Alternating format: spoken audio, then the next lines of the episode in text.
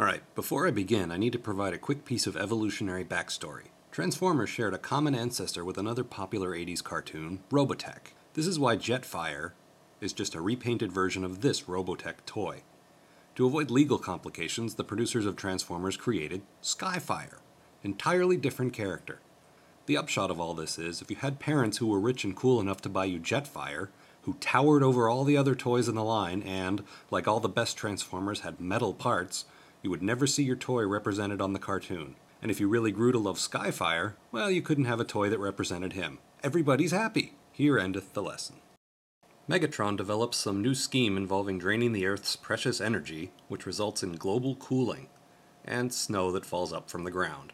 Spike and the Autobots ignore the catastrophic implications of this and have a little fun playing in the snow and making terrible, terrible puns. There's a flurry in a hurry.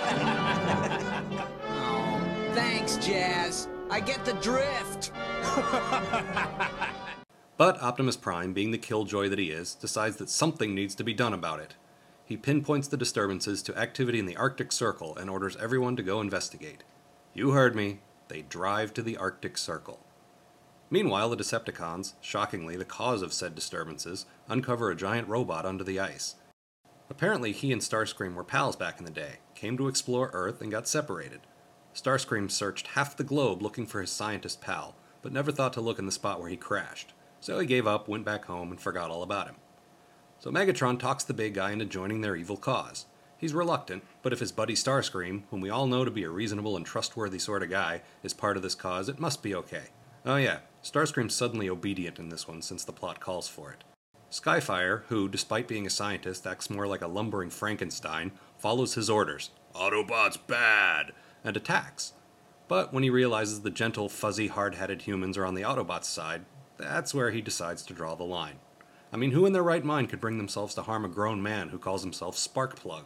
Lots of padding happens in the form of exciting battles, and we get another goddamn cop out involving holograms. This happens. You disgust me. And then, shockingly, Skyfire switches sides and saves the day. Then, tragically, he's lost in the ice again, and once again, no one can be bothered to dig him out. What, not a single one of you Autobots has a retractable hand that turns into, I don't know, a blowtorch or an ice pick? You ungrateful pricks. And now it's time for this week's science lesson. If you drain the energy from the Earth's core, apparently it will cause snow.